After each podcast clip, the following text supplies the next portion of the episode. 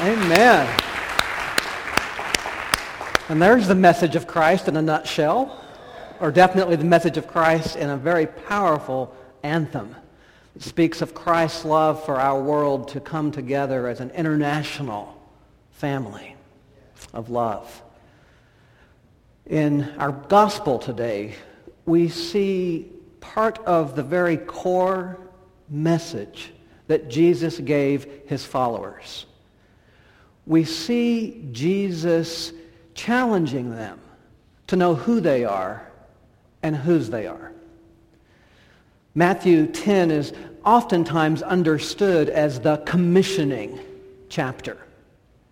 It's where Jesus looks into the eyes of his sometimes fearful followers and says, this is who you are called to be in the world. And this is what you're called to do.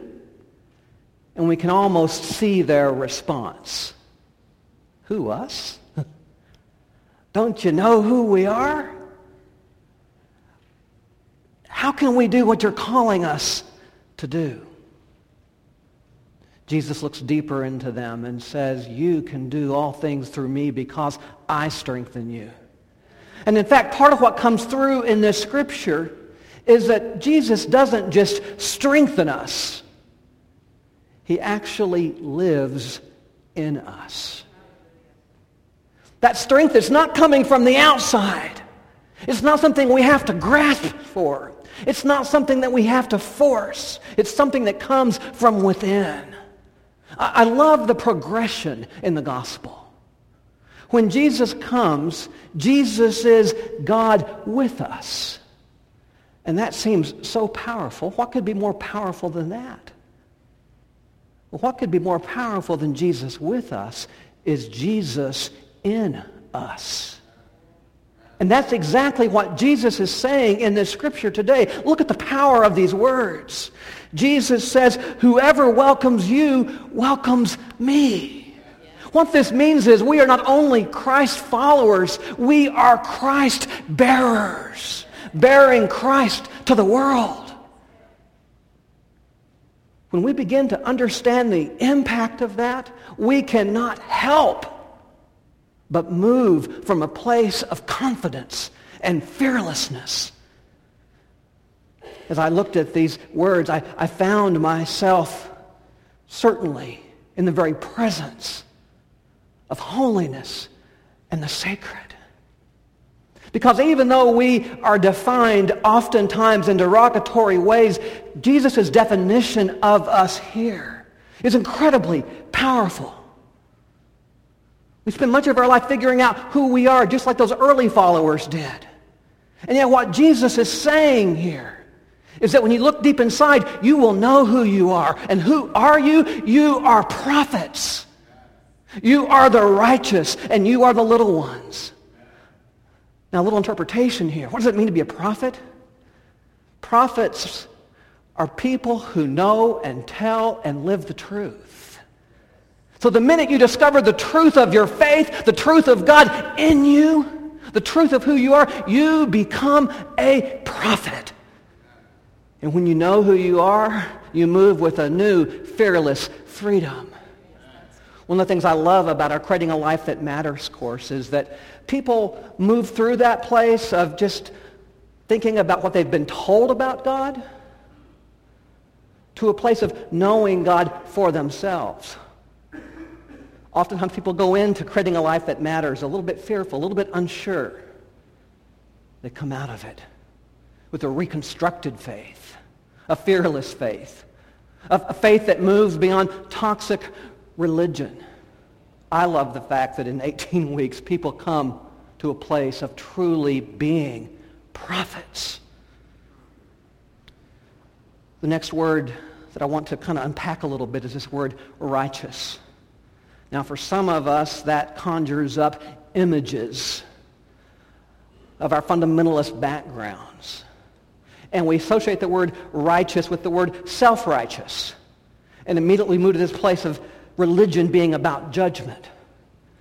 Well, in Scripture, righteousness and justice are always said in the same breath.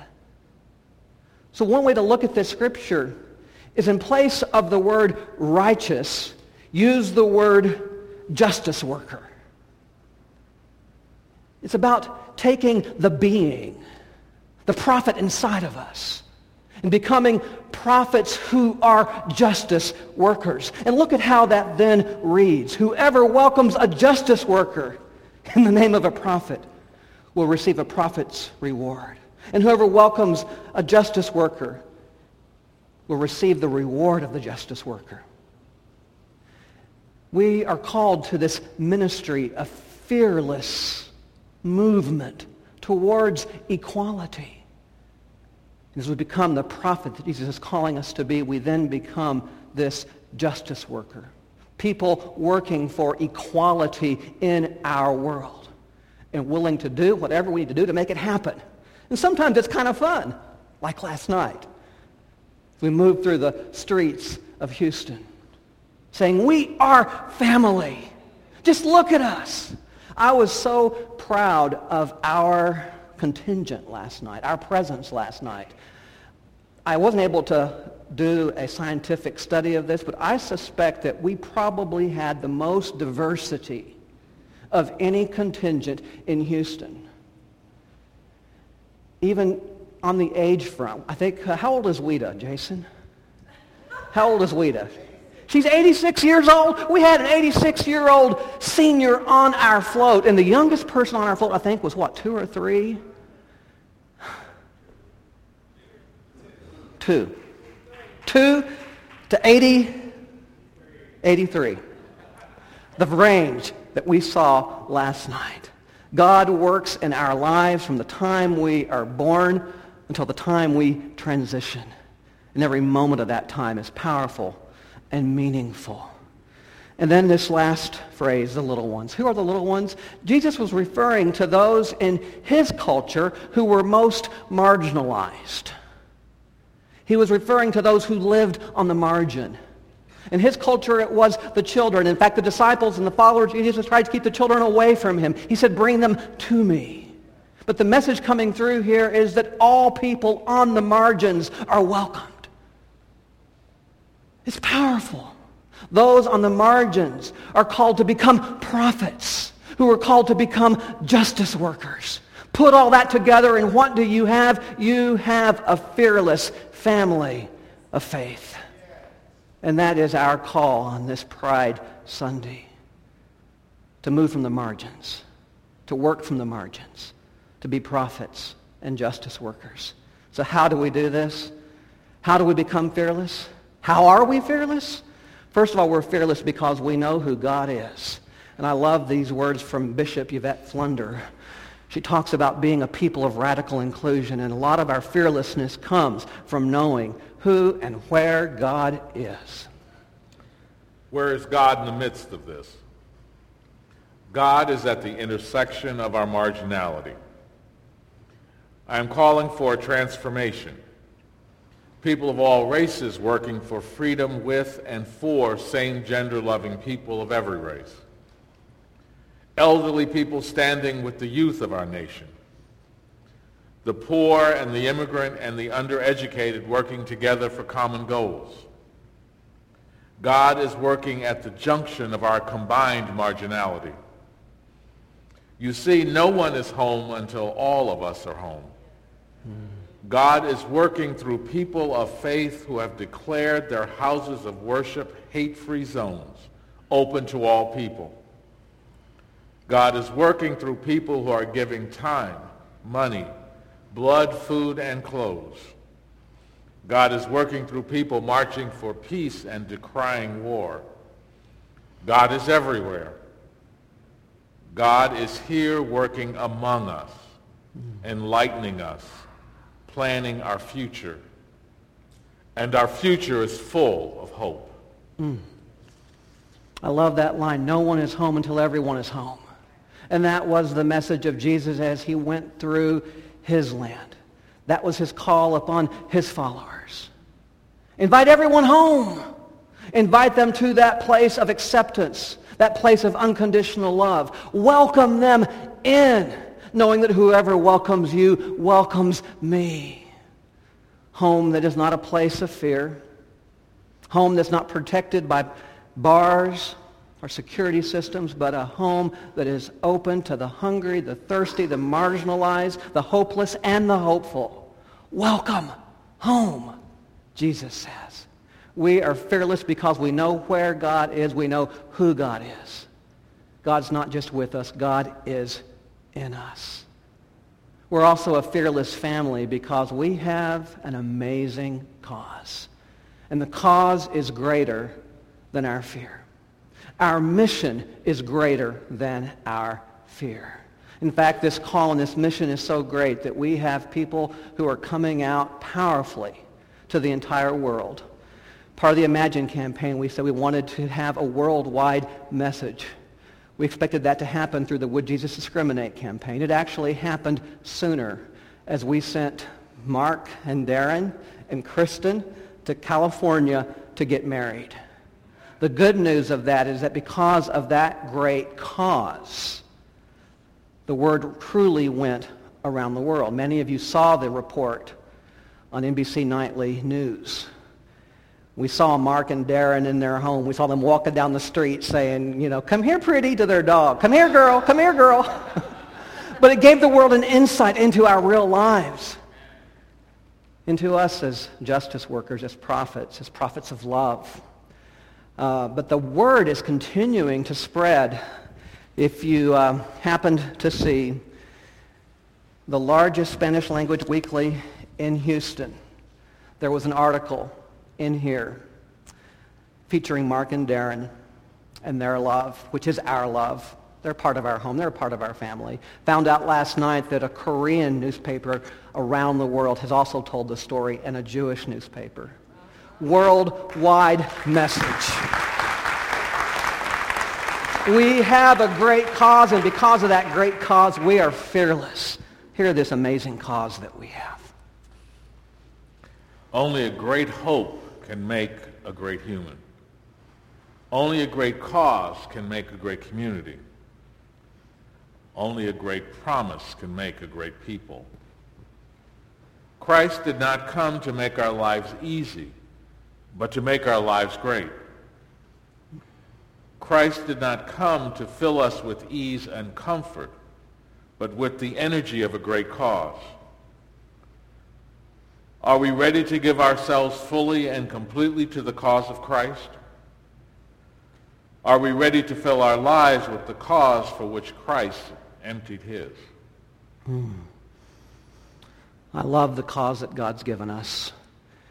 And what I see in us as we embrace that cause is people becoming great. People moving beyond their fears. People willing to step out. People willing to claim their call. For a moment, just look inside a little bit. Can you say, I am a prophet? Just say it and see how it feels and how it sounds. I am a prophet. Maybe. I didn't give you a very good cue on that. So let's try that on the count of three because this is the truth of who we are as God's fearless people. Say it with me. I am a prophet. We are also justice workers. People willing to fearlessly take the stand and tell our stories. Let them into our homes. Let them see us. Let them see the power of the cause that's coming through us. We are fearless because we really do know who God is. We know who we are. And the other reason we're fearless is because we're not in this alone. We're together.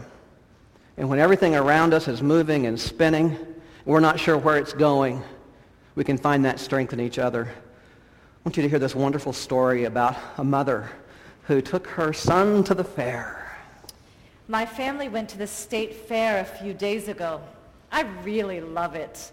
I love the sensory overload, the smells of cotton candy, barbecue, and the petting zoo.